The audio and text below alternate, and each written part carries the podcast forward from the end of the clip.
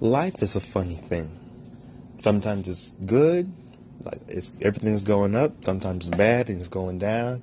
Sometimes it be left and right. It's all over the place. You can't control it, but you can control yourself and the choices you make.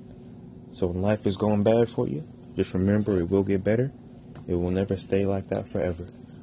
Just don't change yourself to be a better person. That way, it doesn't affect you. Next thing you know, your life is turned all the way around because of your perspective change, and you're doing well, better than you've ever done before. So, just keep your head up. Remember, life is an exciting thing, an exciting and unpredictable thing. So, just be prepared mentally, make the right choices, and I know you will succeed in life. Have a great day.